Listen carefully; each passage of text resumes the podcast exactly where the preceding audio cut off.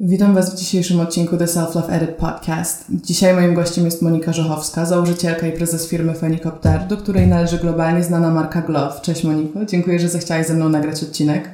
Cześć, cześć Wam wszystkim. Bardzo się cieszę, że tutaj jestem i że w końcu po tych wszystkich trudach, e, prób, prób złapania mnie po całym świecie, w końcu udało nam się spotkać. Tak jak wspomniałam we wstępie, stoisz za ogromnym sukcesem, jaką od kilku lat cieszy się Glove. Czy mogłabyś powiedzieć, czym jest ta marka i jakie produkty ją wyróżniają? E, no więc Glove um, powstał z mojej własnej potrzeby i pierwszy produkt miał zmywać makijaż w najprostszy możliwy sposób. E, I to się wzięło z tego, że kiedyś tam na pewnym wyjeździe zabrakło mi płatków bawełnianych do zmycia makijażu i wtedy byłam taka wściekła, dlaczego jeszcze nikt nie wymyślił produktu, który by to wszystko niwelował i upraszczał do naprawdę takiego minimum, bo uważam, że there is nothing sexy about removing makeup, to po prostu trzeba zrobić, just do it. E, I tym bardziej dla kobiet, które e, wracają po ciężkim dniu pracy, albo w domu mają mnóstwo obowiązków, w ogóle Polki w szczególności są bardzo przepracowane, bo one wszystko by chciały zrobić i w domu, i w pracy. E, żeby to było takie rewarding, e, że pod koniec dnia bierzesz tylko ten, tego glowa, zmywasz e, cały trud i idziesz spać i zajmuje to tobie maksymalnie dwie minuty e, w porównaniu z siedmiominutowym jakimś tam pełnym um, rytuałem. O, rytuałem oczyszczania, um, który daje ten sam efekt ostatecznie. Mhm. E, ale generalnie firma obecnie specjalizuje się w tworzeniu włókien do celów kosmetycznych i kontaktu z ludzką skórą. Mamy właśnie teraz takie kilka fajnych projektów na następny rok. Bardzo się tym E, jaram, bo to są kolejne produkty, które rozwiązają mój własny problem i tych takich produktów w ogóle nie ma na rynku. Tak jak powstał w tym roku Tanaway, który używam do mojej skóry z tego względu, że e, często korzystam z samoopalaczy i zawsze miałam taki problem, że mm, no, Ciężko no jest ich pozbyć czynnik ludzki, czyli e, jak nałożę, no to często miałam jakieś tam plamy, ślady, E, i potrzebowałam jakiegoś produktu, który by to nie, zmy, nie zmył, tylko doprowadził do jednolitej struktury. I takim sposobem obecnie mamy płatki, mamy główny core, takie najważniejsze produkty, bestsellery, e, to są nas zawsze związane z demakijażem i oczyszczaniem skóry i tam mają, mamy cztery różne włókna. E, pierwsze to jest takie bardziej original fiber, które jest moje ulubione, E, to jest tak naprawdę włókno, który, które jest oczyszczające skórę i bardzo dogłębnie oczyszcza właśnie ze skórników, sporów, ale ma swoje, e, ma swój jeden minus, bo musimy myć te włókna, prać ręcznie, bo one są tak, tak delikatne, że w e, pralce bardzo szybko by się zniszczyły. No, ale dzięki temu właśnie wchodzą w bardzo głęboko do głębi, tak w, w strukturę skóry i dogłębnie ją oczyszczają. Mamy włókno do oil skin, dry, tłusta, sucha skóra. Wrażliwa chyba też, prawda? I wrażliwa. Ja właśnie trzy albo cztery różne wasze e, rękawiczki mm -hmm. do makijażu i jedna taka jest bardziej frotowata, jak na przykład tak, tak. To jest tak. ta original?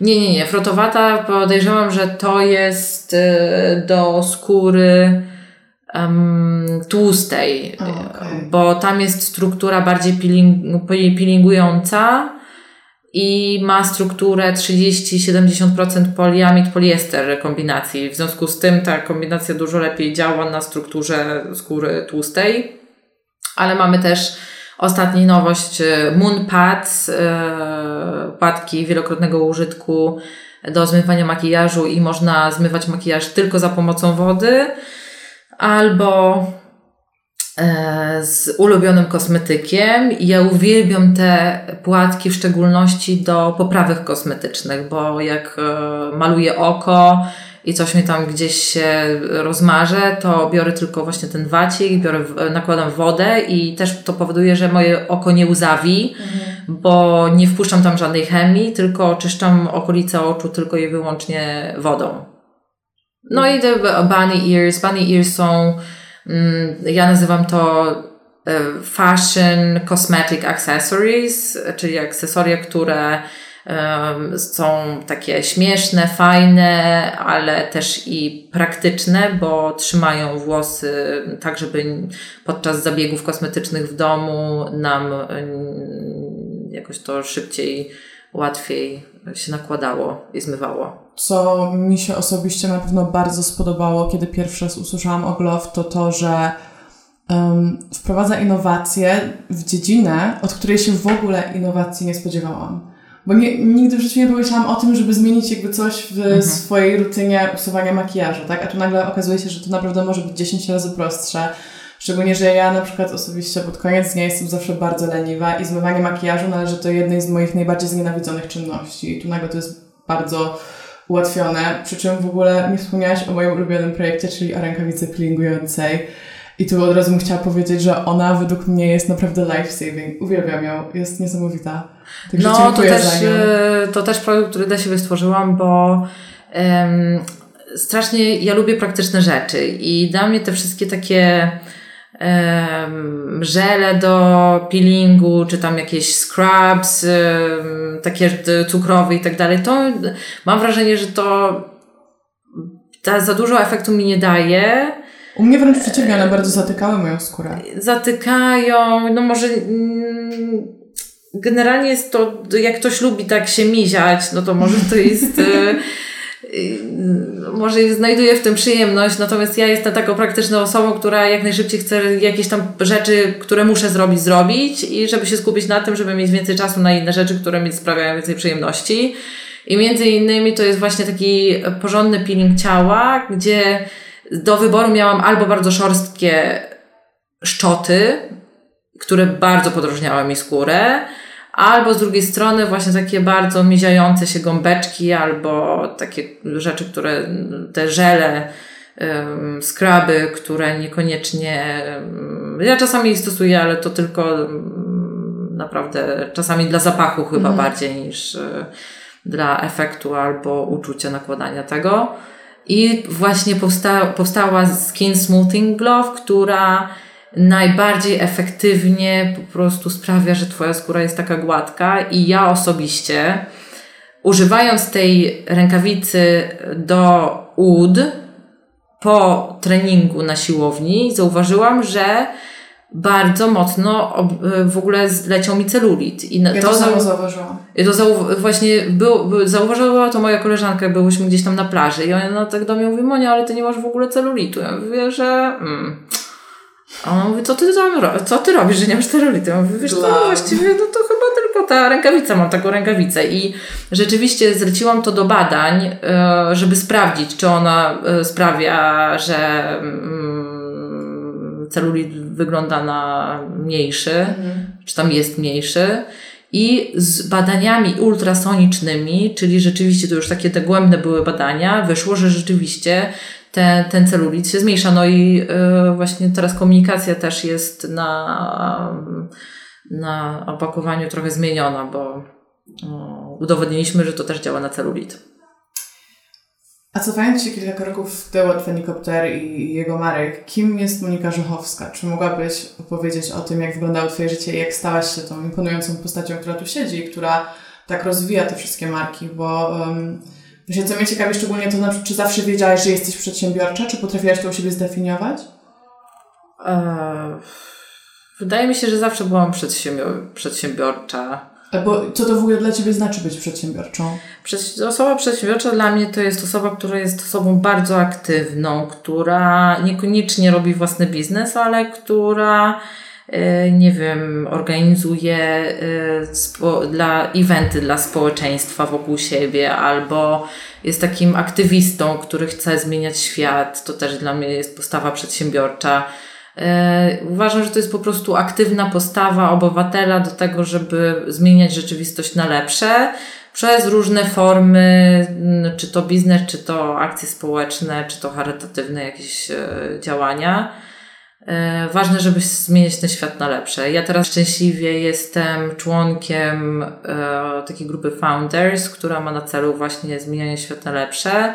Też jestem członkiem, dostałam się do Center for Leadership, który też ma na celu zmianę świata na lepsze, bo tak naprawdę wierzymy w to, że founderzy dużych, mniejszych biznesów, takie, które rzeczywiście mają impact na e, społeczeństwo, mają wpływ na to, jak przyszłość będzie wyglądać. I my chcemy, żeby ta przyszłość dla e, Polski, dla świata e, była taka mm, bardziej kontrolowalna mm. niż przez rząd może, który niekoniecznie się zmienia cały czas, to po pierwsze, po drugie każdy ma tam inną wizję na siebie, a founderzy, którzy zarządzają tysiącami ludzi, gdzieś tam mają wpływ na to, jak ci ludzie się zachowują, albo jaką, jakie mają postawy społeczne. E, więc dla mnie to jest mhm. definicja przedsiębiorczości. To powiedz proszę, jak odkryłaś w sobie tę przedsiębiorczość, bo już wiem, znam tę historię trochę, bo już ją słyszałam i uważam, że naprawdę była bardzo, bardzo ciekawa i nawet trochę zabawna. Mhm. Sięgając tak wstecz pamięcią. Tak, to ja uważam, że w ogóle to wszystko się wzięło przede wszystkim stąd, skąd ja pochodzę, jak w ogóle moje dzieciństwo wyglądało. E, no więc ja się urodziłam i wychowałam na wsi e, w wielodzietnej rodziny. Mam czterech braci. I e, w ogóle w wieku 7 lat tata mnie nauczył, czego ja w życiu nie chcę robić. Mhm. I była taka historia, że z ran... byłam bardzo ciężkim dzieckiem, też w ogóle takim grymaśnym i któregoś dnia z rana uparłam się, że nie chcę iść do szkoły. No i mama, moja mama w płacz, e, mój tata przychodzi do domu, mówi, co się dzieje. Moja mama mówi, no nie chcę iść do szkoły. Mój, mój, mój tata, Monisiu, nie chcesz iść do szkoły, nie ma żadnego problemu, ja mam tu dla ciebie pracę i wysłał mnie pod e, tunele z plantacją pomidorów do pielenia albo do obrywania pędów. I ja cały dzień płakałam i obrywałam te pędy i po prostu było dla mnie takie to uh, humiliation, takie w ogóle po prostu to ten taki upokorzenie, upokorzenie takie straszne, że w ogóle ja przecież takich rzeczy nie mogę robić. Miałam 7 lat. No i następnego dnia z rana mój tata się mnie pyta, to Monisiu, to co, idziesz ty folię, tak? A ja mówię, że nie, ja chcę do szkoły. No i w wieku 7 lat wiedziałam, że jednym z elementów, który może mi pomóc w tym jest edukacja i muszę się kształcić i uczyć e, do tego, żeby gdzieś tam e, co innego robić. No i też byłam takim dzieckiem, które tak wymyślało dla swoich kuzynów, których mam bardzo dużo pochodzę z bardzo dużej w ogóle rodziny. Nas jest chyba, nie wiem, ponad 20 kuzynów i my wszyscy się... No właśnie, my się wszyscy ze sobą w wakacje bawiliśmy, czy tam wakacje, czy w ogóle cały czas było co robić. I też wymyślałam dla nich taki, prowadziłam sklepik i tam powkładałam jakieś tak cukierki i tak dalej i zmuszałam tych wszystkich moich kuzynów do tego, żeby kupowali te cukierki I też e, w związku z tym, że ta polska wieś e, nie ma, nie ma tam za dużo możliwości roz, takich kreatywnych rzeczy, więc to trzeba sobie samemu wymyśleć. Mm. I też tam dziewczyny mobilizowałam do tego, żeby śpiewać w chórze w kościele. To było dla mnie takie, że cały czas coś robiłam, cały czas motywowałam tam ludzi lokalnie mm, czy koleżanki do tego, żeby coś więcej robić to też e, nauczyło mnie, moi rodzice nie pracowali dla kogoś nigdy, przenigdy. E, I cały czas nam zawsze powtarzali, że uczcie się i musicie u kogoś pracować, bo własna praca na własny rachunek jest bardzo ciężka. Mhm. I chcemy, żeby Wam było lżej.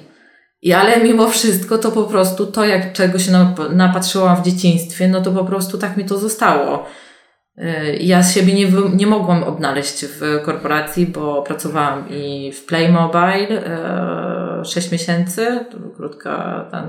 Wystarczyło, przed... żeby wiedzieć, że to nie dla ciebie. Tak, to znaczy no, nie przedłużyli ze mną umowy, ze sobą też bym się nie podpisała umowy dalej, to też mnie czegoś Dlaczego? nauczyło. E... To znaczy pytam, bo właśnie chciałabym wiedzieć, czy to może była taka potrzeba jakiejś większej ekspresji kreatywnej, większ, większego poczucia jakiejś takiej władzy nad jakimś projektem? Co to było u Ciebie, jakby, że wiedziałaś, że to nie jest dla Ciebie? Nie, ja uważam, że to było w ogóle dobra lekcja, mm, uczenie, w ogóle uczenie się konfrontacji i stawianiu siebie w niewygodnej sytuacji z różnymi rzeczami, które się nieoczekiwanie wydarzały. Jakoś tak, ja, to było jedno z najlepszych doświadczeń, żeby to nie, żeby to źle nie zabrzmiało. Ja uwielbiam w ogóle to, Play mnie bardzo dużo nauczył. Tak samo e, kompania piwowarska, w której tam byłam e, na takim programie menedżerskim, bo wygrałam właśnie konkurs ogólnopolski, mhm. e, cel manager e, kompanii piwowarskiej, to wygrałam ogólnopolsko. I to te wszystkie doświadczenia bardzo dużo mnie nauczyło i ja uważam, że to też młody człowiek e, gdzieś tam powinien popróbować sobie różnych rzeczy, żeby w 100% wiedzieć, że coś nie jest dla niego, a e, to, o czym marzy, to rzeczywiście jest to, czym powinien się zajmować na co dzień. Mhm. Wychowałaś się y, na wsi, byłaś zawsze kreatywna, widzisz u siebie teraz patrząc wstecz takie przejawy przedsiębiorczości, potem wybrałaś się na studia do Warszawy, prawda? Tak, to studiowałam, to znaczy uczyłam się w pierwszym liceum ogólnokształcącym w Łomży, najlepsze liceum w województwie podlaskim. Rodzice zawsze mi powtarzali, lepiej być najgorszym wśród najlepszych niż najlepszym wśród najgorszych i zawsze jakoś tak mnie to ciągnęło do mhm. Lepszych e, od siebie. E, I leciałam zawsze na trójach, jakoś nie byłam takim wybitnym studentem, zawsze to wszystko byłoby tylko zdać. E, do, na Uniwersytet Warszawski też się dostałam z odwołania, nie za pier z pierwszego rzutu, ale zawsze to było moje olbrzymie marzenie, żeby studiować na UW. I kurczę, jak ja się nie dostałam, byłam tak zawiedziona, po prostu tak beczałam. E, no ale się nie poddawałam. Razem tam z znajomym prawnikiem e, zrobiliśmy odwołanie, że właśnie jestem z wielodzietnej rodziny, że gdzieś tam z e, mniejszej miejscowości i że zabrakło mi tam dwóch punktów i że strasznie mi na tym zależy, żeby studiować. I jakoś o tym zapomniałam, złożyliśmy te podwołanie. Ja już w międzyczasie miałam studiować na Akademii Ekonomicznej w Poznaniu. Mhm. Miałam już tam tę legitymację e, i dostałam e, dokum- ten list e, od UW i po prostu tak się cieszyłam. Boże, po prostu to była taka euforia, że ja się tam dostałam na te UW. No i to było też dla mnie takie motywacja, że skoro już się dostałam, to muszę to skończyć i to, że to jest takim odpowiedzialność za to, że ktoś mi dał szansę do tego, żeby się tam, do, żebym jednak studiowała na tym UW. Mm. I taką miałam satysfakcję w ogóle z tego, jak dostawałam ten order jakiś od Uniwersytetu Warszawskiego, od mojego wydziału dwa lata temu yy, i się śmiałam z nich, że mały włos bym tutaj nie studiowała, teraz wydajecie yy, honorowe, honor, honorowe ordery. Za osiągnięcia. Za osiągnięcia, tak, za to, że gdzieś tam promujemy ten wydział. Uważam, że bardzo dużo można się tam nauczyć, no ale wiadomo, że w edukacji polskiej jest jeszcze dużo rzeczy do zrobienia i brakuje tej praktyki, powiązania teorii z praktyką, albo żeby w 90% była praktyka, a tam gdzieś 10% dorobione teorie do mhm. tego. I co dalej? Um, nie wiem, czy możemy już przejść do 2010 roku, w którym wpadłaś na genialny pomysł. Tak, to było tak 2000 dziewiąty, dziesiąty to była końcówka studiów i uważałam siebie w ogóle za alfa i omegę.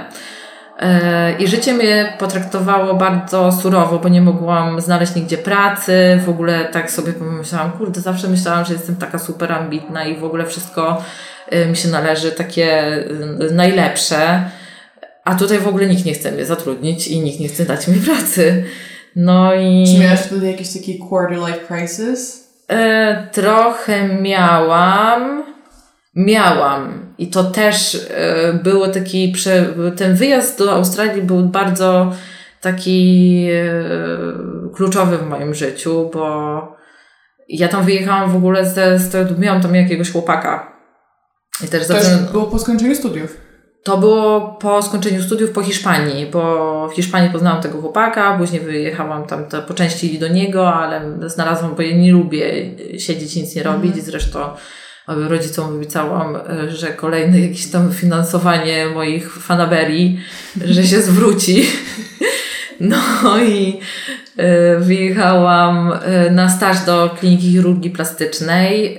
Y, jakieś tam trzy miesiące byłam. To trochę też były wakacje, no ale chciałam podszlifować język jeszcze bardziej. Sobie pomyślałam, że jak wrócę, to może to się sytuacja ekonomiczna uspokoi. I pamiętam, jak właśnie kładłam się spać, e, bo rozmawiałam z tym lekarzem, chirurgiem, i on mi opowiedział o technologii stosowanej we włókiennictwie, mikrotechnologii stosowanej we włókiennictwie i jak, jak, jak, co można z tych włókien robić, e, w jakich branżach e, są, jest ta technologia wykorzystywana jakie można właściwości osiągnąć e, te, tych, włókien. I jakoś tak mi to zostało w głowie, mm, sobie to prze, tak trawiłam ten, temat i kładłam się spać i zabrakło mi płatków bawełnianych i byłam taka wściekła, że nawet jak mam ten mleczko do demakijażu i tam chyba brałam w, papier toaletowy, chyba próbowałam, żeby przez papier toaletowy. No i właśnie, właśnie. I tak, i dlatego byłam wkurzona, że kurczę, jeszcze, dlaczego jeszcze nikt nie wymyślił um, produktu, który by niwelował to wszystko, to wszystko i mhm. upraszczał do minimum, bo bardzo często mi się zdarzało, że kładłam się spać w makijażu tylko dlatego, że mi się po prostu nie chciało go zmyć.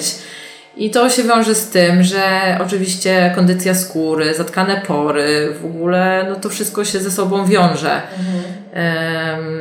No i tak zaczęłam sobie właśnie, to, ten pomysł zaczął mi się pączkować w, moje, w mojej głowie i tak e, zaczęłam o tym myśleć, a w związku z tym, że nie miałam pracy, to miałam bardzo dużo czasu na myślenie.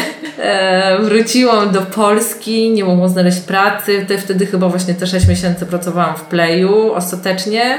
E, I w międzyczasie już e, sobie po godzinach e, analizowałam ten rynek. Ja jestem po szkole zarządzaniu, więc bardzo łatwo mi było zrobić biznesplan, plan marketingowy i w ogóle analizę rynku, że rzeczywiście jest potrzeba, że jest bardzo duży potencjał, że to jest taki w ogóle produkt, który spełnia oczekiwania kobiet na całym świecie. Mm, I to im więcej grzebałam w tym temacie, tym większy mi się ten biznes w głowie robił. E, I jeszcze wtedy w międzyczasie właśnie z koleżanką ze studiów e, próbowałyśmy robić jakiś biznes taki z biżuterią, e, tanią biżuterią. Coś tam sprzedałyśmy, ale to nie były jakieś wielkie pieniądze. Ale wtedy zrozumiałam, że muszę mieć po pierwsze nie koleżankę w biznesie, tylko partnera biznesowego w biznesie. Mm, I to była bardzo była dobra lekcja, którą przerobiłam. Czego nie powiedziałyśmy na początku, to to, że to znaczy wymyśliłaś Glove, ale masz współzałożycielkę, prawda? Masz partnerkę. Tak, tak, mam i wtedy właśnie pojawiła się Ewa, bo ja dwa razy jeszcze składałam wniosek do Unii Europejskiej o dofinansowanie tego projektu i dwa razy zostałam odrzucona. Ale wtedy właśnie przez to, że ja robiłam te analizy, to wiedziałam, że ten biznes ma potencjał i po drugie, chciałam ten produkt dla siebie zrobić. No i w międzyczasie robiłam już jakieś tam próby prototypów. Pojawił się projekt z akademickich inkubatorów przedsiębiorczości, to na tamte czasy to było bardzo innowacyjne, że ktoś rozdawał 100 tysięcy złotych za 15% e, udziałów, ale jak usłyszałam, że trzeba zrobić spółkę z ograniczoną odpowiedzialnością, to mnie ten sam fakt tak strasznie przerósł, że postanowiłam, że ja tego sama nie pociągnę i sama tego nie zrobię, bo mam swoje jakieś słabości e, i wtedy pojawiła się Ewa i Ewa uzupełniła te moje słabości, a ja uzupełniam znowu słabości Ewy, bo ja jestem bardziej kreatywna, e, tworzę, wymyślam, e, napędzam, motywuję, a Ewa znowu to wszystko realizuje. Mhm. I nie lubię Ewy pytania how much? E, nienawidzę tego pytania, no ale ono znowu mnie bardzo motywuje do tego, żeby kreatywnie realizować i tak te rzeczy, które chciałabym zrealizować, tylko po prostu tak, żeby się finansowo to wszystko spinało. No i właśnie Ewa weszła.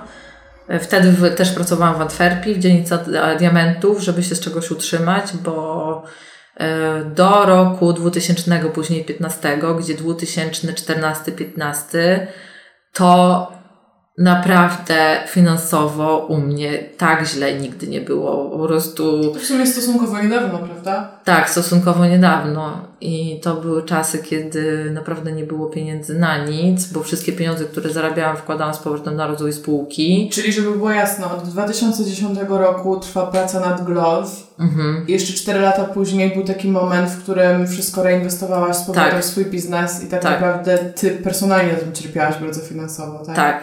Czyli Ale to ja byłam uparta w tym sensie, że po pierwsze nie miałam żadnej rodziny, w tym sensie, że dzieci, męża i tak dalej, żeby by, by czymś ryzykować. Po drugie, nie miałam żadnej jakiegoś, oprócz tej kariery, nie miałam jakiejś strasznie dużej kariery przed, więc też niczym tam nie- za bardzo nie ryzykowałam. Jestem jeszcze młoda. No i takimi były, bo wszystkim naobiecywałam, że ten biznes będzie taki wielki, że później trudno było mi się z tego wycofać. To generalnie już to było tak, że walka o to, żeby utrzymać, żebym ja nie była taki failure example albo taki loser. Tylko żeby to dowieść, to co naobiecywałam wszystkim dookoła. Jeszcze do tego dostałyśmy w 2012 roku nagrodę za startup roku, a jak ja dostaję nagrody, bo w tamtym czasie pieniędzy nie było, ale ludzie widzi, widział, widziałyśmy, że ludzie w nas wierzą, że klienci już tam pierwsze prototypy, które wśród naszych koleżanek rozprowadzałyśmy, żeby upewnić się, że to włókno e, już jest dobre i że już możemy na tym przestać. E, No, e, to to dało, dawało motywację, bo inaczej to by było ciężko, bo nie było pieniędzy, to trzeba było się czymś innym motywować. A kiedy zaczęłyście pierwszy raz sprzedawać faktycznie rękawiczki? O, sprzedaż to poszła jak, y, tak właściwie to relatywnie bardzo szybko, bo pierwsza sprzedaż, ja wiedziałam, że musimy dać możliwość, jak ktokolwiek na świecie usłyszy o tym produkcie, to żeby miał możliwość zakupienia tego produktu. I mieliśmy taką e, stronę, sklep internetowy, który masakrycznie działał, w ogóle nic tam nie praktycznie nie działało, ale zrobiliśmy ją w jedną e, jeden e, dzień, tam, czy tam tydzień i kosztowała 10 tysięcy złotych. To jeszcze pamiętam do tej pory, że tyle zapłaciłem. Chociaż nie, nie, nie, przepraszam. 4 tysiące złotych ona kosztowała. I działała masakrycznie. no i działała no tyle, że klient mógł kupić i kupił. E, to była właśnie strona internetowa i to był rok 2000 chyba 13. W 13 e, wprowadziliśmy, bo i nagrodę dostaliśmy de facto w 2013 tego startup roku, tylko oni tak z opóźnieniem działali, więc Rozumiem.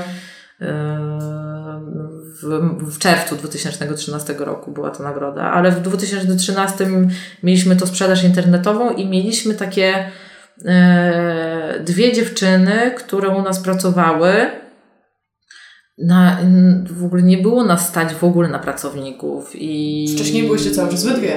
Wcześniej tylko byłyśmy we dwie, ale to były tacy, taki właśnie, to były takie dwie dziewczyny, które Ja sobie oczywiście ich wkład w rozwój firmy bardzo sobie cenię, natomiast były to osoby, taki jedna dziewczyna była z podstawowym wykształceniem, była jakoś tam po kosmetologii czy coś ja się jej bałam, naprawdę to Co było... to znaczy, ja się jej bała? Naprawdę to była taka dziewczyna, że y, ona się zajmowała sprzedażą w ogóle do salonów kosmetycznych, bo my też założyłyśmy, że to jest najszybszy model sprzedaży, żeby zarabiać jakiekolwiek pierwsze pieniądze i żeby wpływała jakakolwiek gotówka do firmy, żeby utrzymać e, koszty stałe, żeby się przynajmniej zwróciły. E, I, e, no i to w ogóle tam już tyle, co trzeba było zarobić na te koszty stałe, to my zarabiałyśmy. Tylko najgorzej było z tym, że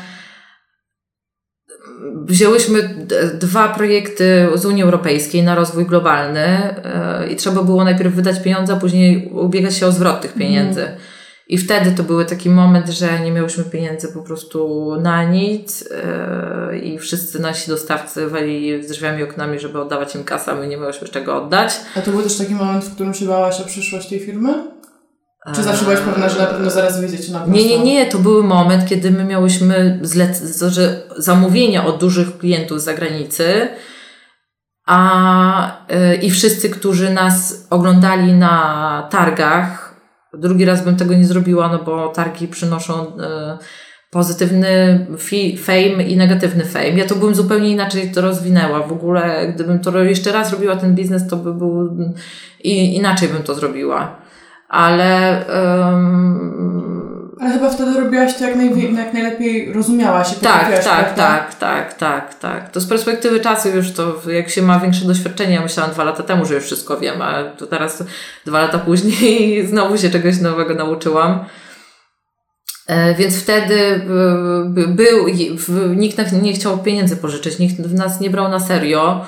E, I rodzice nam pożyczyli pieniądze. No, I gdyby nie rodzice, no to nie wiem, co by się tam stało, bo naprawdę nikt nie chciał nam pieniędzy pożyczyć na tą produkcję, żeby wyprodukować tą partię, partię towaru dla pierwszego dużego klienta.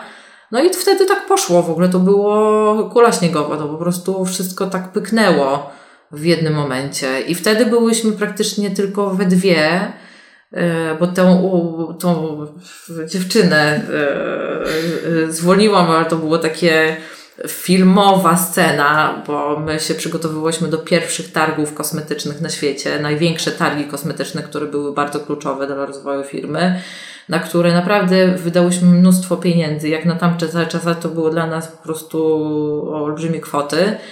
Podjęłyśmy decyzję, żeby dla pomocy wzięłyśmy e, Kamilę, tą kuzynkę Ewy, bo ona mówiła po angielsku, tylko dlatego po prostu wydałyśmy te pieniądze na bilet lotniczy dla niej, żeby ona tam z nami jechała. My wszystkie gdzieś tam na materacach spałyśmy w tym, e, gdzieś tam w jakimś Airbnb, czy gdzieś tam coś znalazłyśmy do spania. I ona tak strasznie się wkurzyła za to, tamta dziewczyna, że my jej nie wzięłyśmy. Mhm. I to był jeszcze taki moment, że y, na nic nie było na stać, więc my pracowałyśmy na takich starych komputerach E, ja wziąłam ten mój jeden komputer z liceum, Ewa też miała jakiś jeden swój z liceum i na tych komputerach pracowały te dwie dziewczyny, czy tam jeszcze Kamila. Coś tam mi tej, tej dziewczynie, powiedzmy, Grażyna, nie miała tak na imię, ale powiedzmy, że to była Grażyna. Grażyna. I ona narzekała cały czas na ekran, coś z ekranem było. No i ja za ostatnie jakieś tam pieniądze za skórniaki kupiłam ten ekran, czy tam komputer. Przyniosłam zaraz w tym samym dniu, w którym my wyjeżdżałyśmy na te targi. I ona tak siedziała nadąsana, że ona nie jedzie na, z nami na te targi i yy, zamiast się cieszyć, bo dla mnie to było taki w ogóle, że ja, ona narzekała na ten komputer, to ja zrobiłam wszystko, żeby się jej dobrze pracowało mm. i to dla mnie bardzo dużo znaczyło, a dla niej nic nie znaczyło i zaczęła narzekać, że w tej firmie nic nie działa, że ta firma w ogóle jest bez sensu i tak dalej. I ja już wtedy we mnie tak wszystko pękło, że jej mówię, że jak ci nie pasuje, to masz 5 minut na to, żeby się spakować i proszę opuścić teren e, biura. I po prostu zamarła cisza. W ogóle to było tak, że dałam jej naprawdę 5 minut na to, żeby ona się spakowała i wyszła z biura. Powiedziała mi, że my e, bardzo ciężko tu pracujemy, próbujemy wszystko zrobić tak, żeby to funkcjonowało i że nie mam czasu na to, żeby e, rozkminiać Twoje dylematy na temat po prostu ekranu, który mm. ten. I powiem Ci, że nie wiedziałam, że jak Ewa na to zareaguje, bo Ewa już wtedy była we Włoszech i miałyśmy do niej dolecieć. I dzwonię do Ewy i mówię, że Ewa Grażynę e, zwolniłam. A ona w końcu, w końcu ktoś to zrobił. No to takie były początki właśnie zarządzania ludźmi. No trzeba, trzeba było się tego jakoś tam nauczyć, no ale to było no, taka jedna z, jedna z sytuacji. A wspomniałaś o tym, że pracowałyście na starych komputerach, bo w zasadzie to nie było pieniędzy na nowy sprzęt. Um, patrząc na to, czym jest Glove, macie bardzo silną pozycję w social mediach, prawda? Um, tak było od początku? To znaczy od razu pakowałyście swój marketing też właśnie w social media? Znaczy, pakowałyśmy, w, ja pracę magisterską pisałam z marketingu partyzanckiego i na tamte czasy promotor mój się pytał, Monika, po co ci to? I ja jakoś czułam, że ma to sens i że ja chcę to pisać. I tam się nauczyłam dzięki tego, temu, tej pracy magisterskiej wykorzystywania mm, niekonwencjonalnych sposobów na promowanie biznesu. Mhm. I akurat w tamtych czasach e, rynek influencerów, blogerów i social mediów dopiero pączkowo. To nie było jeszcze tak ustabilizowany rynek mediów, jak to mamy w tym momencie, a podejrzewam, że to jeszcze będzie w przyszłości bardziej e, Rosło w sposób. tak i było bardziej poukładane. Ale wtedy to było tak, że. Yy, no bo cały czas mówimy ład- głównie o tych targach, no nie? Że to chyba było dla Was bardzo dużym sposobem na. Ale to bi- już Budowanie B2B taka komunikacja, a B2, znaczy do, do konsumenta e, komunikacja, no to trzeba było wybierać jakieś tam narzędzia marketingowo-komunikacyjne, żeby promować markę wśród ostatecznych konsumentów, a targi służyły do tego, żeby pokazać ofertę produktów potencjalnym partnerom biznesowym i sieciom handlowym. Bo ta, na targi przyjeżdżają, te największe targi kosmetyczne, so przyjeżdża nie y, pani, która kupuje w y, sklepie online, czy tam w sklepie, tylko przyjeżdża kupiec, który y, kupuje dla całej sieci handlowej, czyli kupiec Rossmana, kupiec Sephory, kupiec Mariono, Ulty. Monoprix, Ulty i tak dalej, i tak dalej. To znaczy, to, to w takim razie z założenia biznes, który założyłaś, był B2B, prawda? Bo czy od początku komunikowałyście się prosto też z konsumentem i ta sprzedaż detaliczna była? Bo ja zmierzam do tego, że mnie interesuje, jak y, tworzyłyście na przykład content na social media, tylko właśnie może to nie dotyczy tych początków. Nie, nie, cały czas tworzyłyśmy do social media, to to cały czas y, było, tylko że to jest zupełnie oderwane od y, targów. Bo targi są od. Ja rozumiem, tylko, tylko o tym rozmawiałyśmy, Mhm. dlatego właśnie o to No, no. teraz pytałam, czy jak na przykład właśnie media społecznościowe figurowały w rozwoju waszego biznesu, bo teraz no, są Nie, no zawsze bar- tak, tak ba- bardzo dużo od samego początku. Właściwie to było nasze główne narzędzie, bo było najtańszym możliwym medium i nadal relatywnie do tradycyjnych mediów, chociaż już teraz to też się trochę zmienia, bo tradycyjne media zauważyły, że ten rynek się zmienia, więc e, są bardziej elastyczni do, do tego, żeby e, być e, elast, to znaczy elastyczni, kreatywni i wychodzić naprzeciw e, potrzebom klienta. Ale większość budżetów i w ogóle wszystkiego, całych procesów operacyjnych przechodzi przez e, social media i online z tego względu, że przez naszą platformę e-commerce zatrzymujemy sobie po pierwsze większą marżę. Mm, Mamy większą marżowość, bo do sieci jak sprzedajemy, no to sieci biorą tak em, no, dużą część em, ceny. Mhm. U siebie wiadomo, każdy musi zarobić. A sprzedając przez naszą stronę internetową em, mamy większy po prostu zysk. I poza tym wykolek- to znaczy zbieramy sobie lidy, które na przestrzeni lat yy, i w strategii długoterminowej mają większą wartość niż sprzedaż yy, do sieci handlowych. Mhm. Co, sieci, co też masz swoje plusy i minusy, no bo to wtedy e, wpada taka, tak, lepsze, lepiej mieć większe pokrycie w rynku. Chyba, że ma się inną strategię, tak jak ma Glossier i to oni mają własne swoje mm, punkty, tam Pop-upy kilka pop-upy. A porozmawiajmy w takim razie trochę o, tej współpracy z influencerami, bo wydaje mi się, że teraz, jeżeli ktoś dowiaduje się o marce Glove, to prawdopodobnie usłyszał przez któregoś z influencerów. Mocno z nimi współpracujecie, prawda? Mhm. I też sponsorujecie masterclassy Mario Detiwanowicza, który Mhm. jest wizerzystą Kim Kardashian. Jak to się stało? E, To, to znaczy, e, ja w ogóle nigdy nie słyszałam o Mario wcześniej, tylko że ja się sfascynowałam zawsze rodziną Kardashianów i to, jak oni biznes z tego stworzyli i największą platformę e, mediową, jedną z największych platform mediowych na świecie, no bo gdybyśmy policzyli wszystkich, zasięgi wszystkich członków Oczywiście. rodziny, no to jest y, jedna z największych y, no, platform te, telewizyjnych, Mhm. no, mediowych. I zawsze mnie to fascynowało, jak oni bardzo sprytnie posegmentowali sobie wszystkie produkty w, swoje, w ramach swojej rodziny, czyli każdy, każda osoba jest dla mnie produktem, e, który ma określone wartości, e, jest Zajmuje też i marką niszę poje. pewną, prawda? Bo każda Tak, i zajmuje niszą. Kylie Jenner jest o kosmetyków, Kim Kardashian no to wiadomo ikona mody, i jest takim e, superstar brand, który ściąga attention też do, do, pod inne te marki, bo cała rodzina ze sobą się wspiera. Mhm. E, Kendall Jenner znowu jest od modelingu. Kylie, Kylie, nie, Chloe, Chloe jest od fitnessu. fitnessu. I ta ostatnia, jak Courtney. Courtney. Courtney jest sexy mama. Sexy mama, zdrowe żywienie, tak. No właśnie, więc y, jakoś tak marzyłam o tym, żeby y, współpracować z Kim Kardashian y, i wtedy mieszkałam w Dubaju, zobaczyłam jej ogłoszenie, że ona przylatuje na jakiś masterclass ze swoim make-upistą do Dubaju i wtedy właśnie pod, podwzięłam w ogóle wszystkie możliwe kroki do tego, żeby ta współpraca się udała. Skończyło się na tym, że właśnie mm, właścicielka agencji PR-owej ze Stanów Zjednoczonych, marki Glove, znała się z organizatorką tego eventu w Dubaju, która wcześniej była dyrektorem marketingu w L'Orealu, bardzo ważna osoba w Stanach Zjednoczonych na rynku kosmetycznym. I um, jedna drugiej wisiała przysługę. Mhm. No i dzięki temu pomogło nam znegocjować te stawki, tę stawkę e, i jakoś nam się udało właśnie z nimi rozpocząć tą współpracę.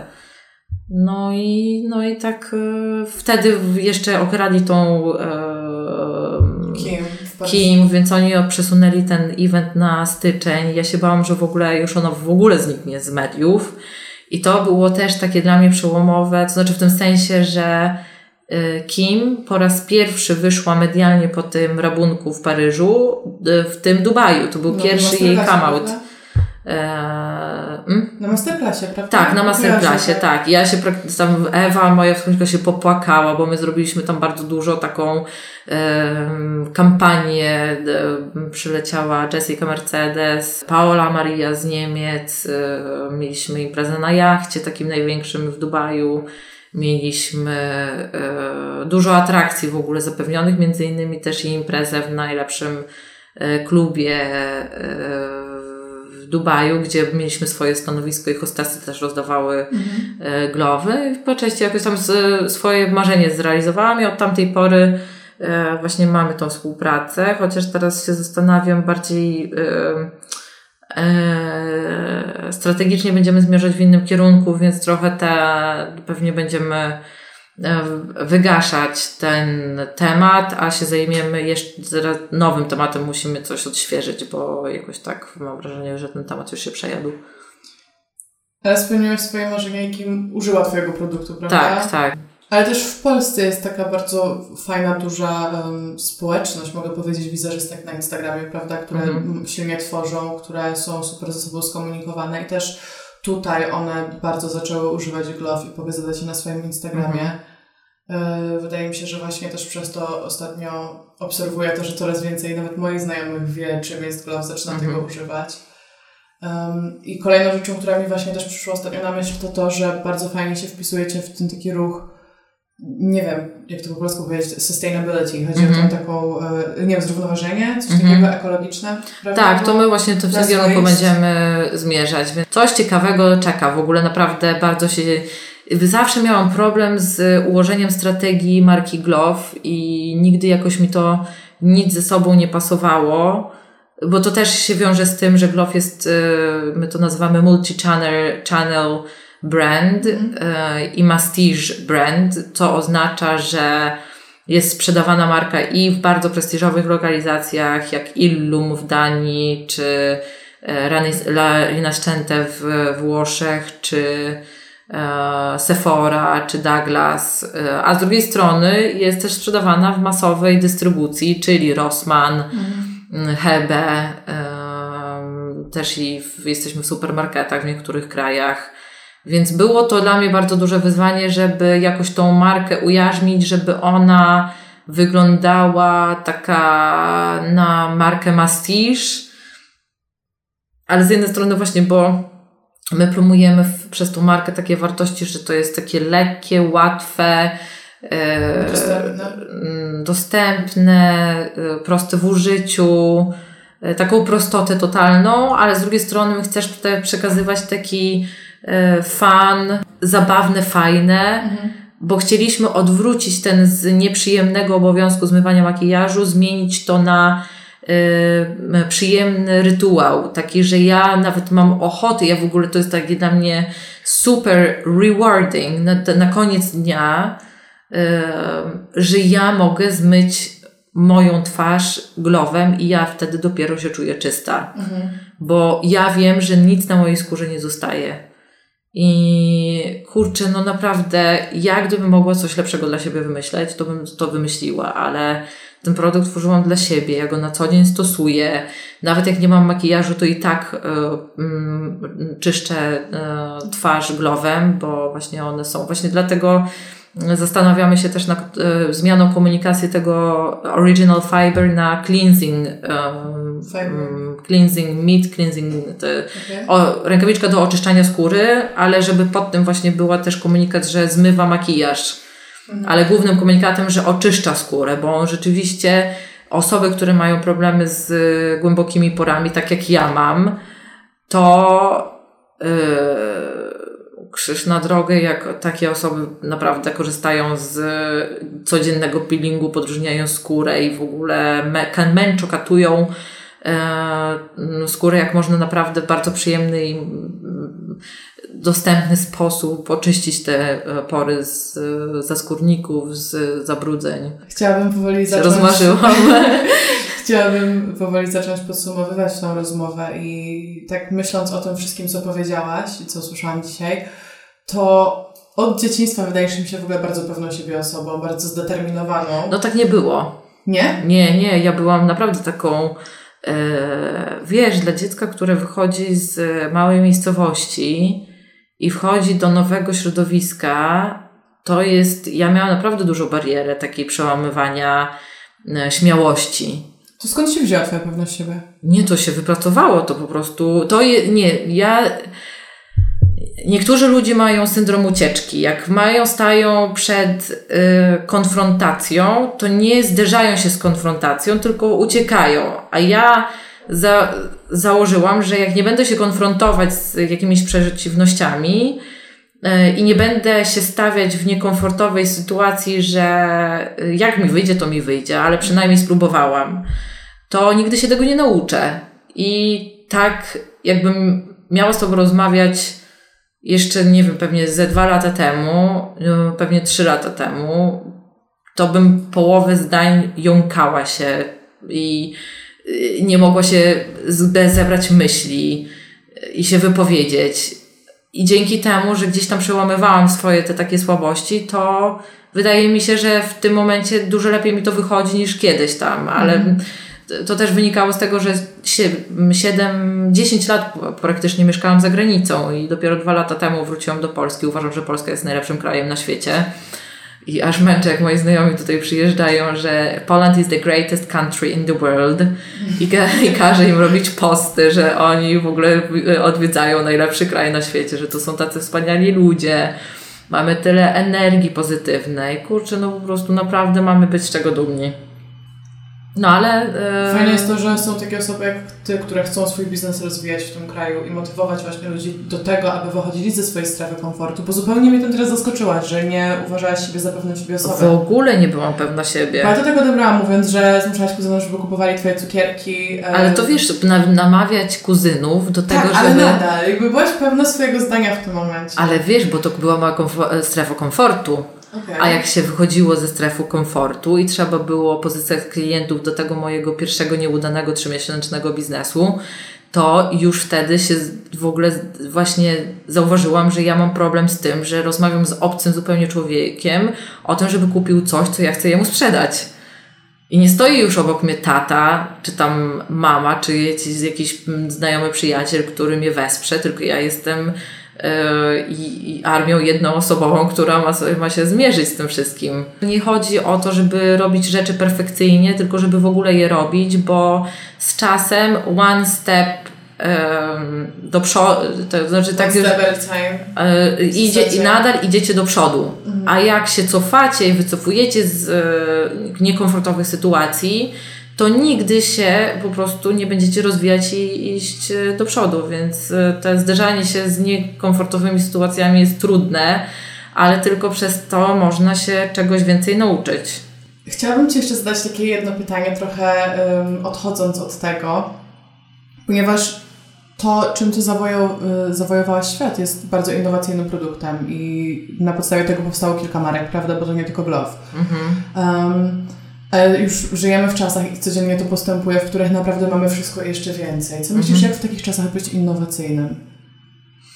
Bo już jakby niczego nie potrzebujemy, prawda? Mamy wszystko, więc jak tu wymyślić coś, co jeszcze Tak, ale czasy się zmieniają. Nie było wcześniej influencerów, więc to wszystko cały czas, no, tak jak, nie wiem... Ale ja mówię teraz. Miałabyś jakąś radę na to, jak być innowacyjny? Znaczy wszystko może być. To znaczy nadal, no ja na przykład teraz mam kolejny pomysł na biznes. Które nam zdradzisz? Tak, mogę powiedzieć, bo to będzie biznes związany z diamentami i zawsze mm, gdzieś tam te diamenty mi z jednej strony nie leżały, bo uważam, że to jest bez sensu wydawać na nie nie wiadomo, chyba że ktoś ma naprawdę tak dużo pieniędzy, że nie wie co z nimi zrobić. Ale chciałam, żeby każdy człowiek, yy, czy tam chłopak miał możliwość kupienia diamentów za rozsądną cenę, w szczególności jeżeli chodzi o e, zaręczyny, bo zawsze to jest jakiś tam dylemat, że dziewczyna chciałaby mieć jak największy diament, a jego mhm. nie stać, bo wiadomo, to nie wiadomo ile kosztuje. I trawiłam ten projekt przez ostatnie e, ile? 9, 8, 9 lat od momentu, kiedy zaczęłam pracę w Antwerpii. Jestem certyfikowanym znawcą diamentów. I jakoś cały czas wiedziałam, że jest tam potencjał, tylko że nie bardzo wiedziałam mm, jak. I kiedyś utopiłam trochę też pieniędzy, to, to, to kolejny jakiś tam biznes. Że nie utopiłam, ale y, coś tam się zwróciło. Kolekcję pierścionków zaręczynowych zrobiłam i były takie wzorzyste, kreatywne designy tych pierścionków, które mi się podobały, ale niekoniecznie się podobały y, grupie docelowej, czyli y, mężczyznom, no bo to no, tak no i nauczyłam się, że w Polsce mężczyzna, który kupuje pierścionek zaręczynowy, po pierwsze chce, żeby on był praktyczny, czyli nie zaczepiał się o sweter, co było dla mnie wielkim zaskoczeniem, bo wróciłam z Antwerpii, a tam były takie piękne, wielkie diamenty. Kto by nie chciał mieć takiego wielkiego y, kamienia na ręku, a się okazało, że w Polsce właśnie za bardzo mm, grupa docelowa sobie ceni inne wzory. Mhm. No i drugi jeszcze był problem taki, że budżet jest e, relatywnie ograniczony, e, ale marzenia kobiet nadal pozostają takie same, bo one chciałyby mieć taki piękny pierścionek, żeby móc się pochwalić, że dostały coś e, pięknego. Więc wymyśliłam taki innowacyjny setting, osadzenie diamentów, które imituje jednokaratowy diament. I on wygląda z daleka, jakby miało się na ręku jeden karat o wartości 100 tysięcy złotych, a y, cena pierścionków będzie się wahała od 2 do 5 tysięcy złotych. Wow. Więc y, i można innowacyjnie podejść, można, bo to chodzi o kreatywne myślenie, właśnie zaoferowanie innej oferty, która będzie y, jakoś, nie wiem. Rozwiązywała problem, który ktoś ma. No tak, rozwiązywała problem albo tak jak jest jeszcze jakiś taki biznes ze skarpetkami. Ktoś tam robi. Y, nie wiem, te, które zwijane są jak sushi i podawane jak sushi. Nie słyszałam to. No, widzisz, no i właśnie można, można, no można sushi sprzedawać, to znaczy skarpetki sprzedawać jako sushi. Podobno ten, oni robią takie duże pieniądze na y, rynku a, y, Japonii, bo w Japonii oni wszyscy kupują no jakieś śmieszne, dziwne rzeczy no to wiesz, też jakaś tam oferta, która została innowacyjnie podana. Więc da, da się te innowacyjne pomysły robić, tylko trzeba być bardzo dobrym obserwatorem. E, jest taki enneagram test. E, wszystkim polecam, żeby zobaczyć, jaką ma się osobowość. Mi, e, u mnie wyszła jak to? Piątka. Piątka jest obserwatorem. Mhm. I co śmieszne, jak ludzie widzą mnie i moją wspólniczkę Ewę, to się w głowie, w głowę drapią i jak to wszystko się udało, bo my jesteśmy tak zupełnie różne i inne, że yy, no, że wydaje że się to dziwne, a w, tam w tym enneagramie wyszło, że my jesteśmy obie piątki, czyli obserwatorki. E, no i jak się obserwuje i widzi się jakieś e, problemy w najbliższym otoczeniu, najlepiej to zacząć od siebie, ale to też nie jest tak, że w danej sekundzie coś tam wymyślimy. O, mam jeszcze takiego kolegę, który też innowacyjnie podszedł do tematu, bo on też jest taki E, przedsiębiorca z krwi i kości w środku że on jakieś tam in, jeszcze wcześniej biznesy robił, tam wszystkie biznesy pozamykał i potrzebował czegoś nowego, ale nie mógł na nic, na nic wpaść. Nie mógł po prostu co, czegoś nowego wymyśleć. I e, sobie pomyślał, nie no kurde, zrobię tak jak Monika zrobiła, że ona zaczęła od e, analizy swoich potrzeb i jakie ma problemy w swoim życiu. I on sobie myślał, kurczę, moim największym w tym momencie problemem jest moja była żona, która mi utrudnia e, widzenia z dzieckiem. W ogóle ta, e, jak to, program wychowawczy jest jakoś, tak to się nazywa, jak okay. ludzie się rozwodzą i później muszą ustalić te zasady, jak wychowują dziecko to zawsze był tam problem, bo on nie mógł udokumentować tego, co ona robi, ona znowu jemu zarzucała jakieś tam inne rzeczy i wymyślił taki, yy, taką aplikację, która się nazywa Rea, chyba jakoś bogini do ogniska domowego, yy, która wygląda tak jak Tinder, powiedzmy, tylko że pomiędzy byłymi partnerami, znaczy tam małżonkami, e, jest mentor i terapeuta, psycholog, który w momencie, kiedy oni pomiędzy sobą ustalają jakieś rzeczy i zaczynają się kłócić. Ustalają w aplikacji, tak? Ustalają, w, tak, wpi, piszą pomiędzy sobą, a mentor cały czas to widzi. Aha. Bo oni tam zdjęcia wysyłają, że a z dzieckiem jestem tutaj tak czy siak, w, ubrany, jest y, zimno to w czapce czy coś tam, jak mają jakieś takie wytyczne pomiędzy sobą. I w momencie, kiedy zaczynają się skłócić albo mają takie spięcie, bo jedno nie godzi się na to, żeby w danym wieku na przykład dziecko robiło siusiu już do um, toalety, toalety czy tam do, do, do y, nocniczka. Aha E, a drugie coś tam innego wymyśla, no to wtedy wkracza, blokuje się czat i wkracza mentor, który z nimi rozmawia.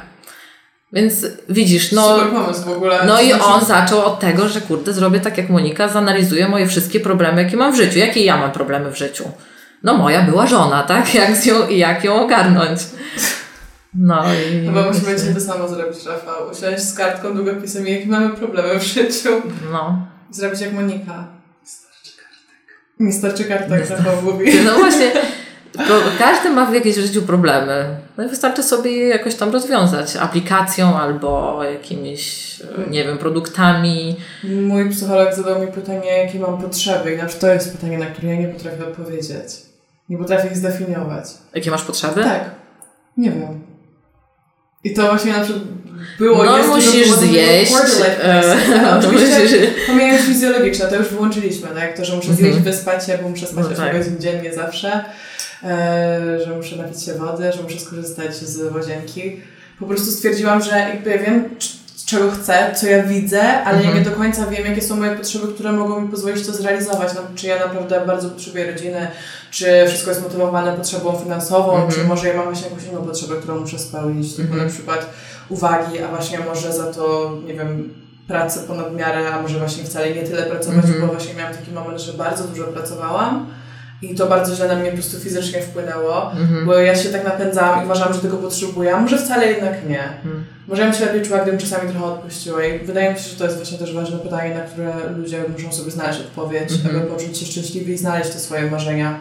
A jeszcze wracając, bo oczywiście ja odbiegam cały czas od wątków, bo wydaje mi się, że cały czas coś jest ważniejszego i później zapominam, co, o czym zaczynałam mówić. Ale jeszcze wracając o tej Australii, gdzie tam byłam, to poznałam właśnie mamę tego mojego byłego, która zauważyła, że ja mam taki. Mm, e, że jestem w ogóle straszną pesymistką.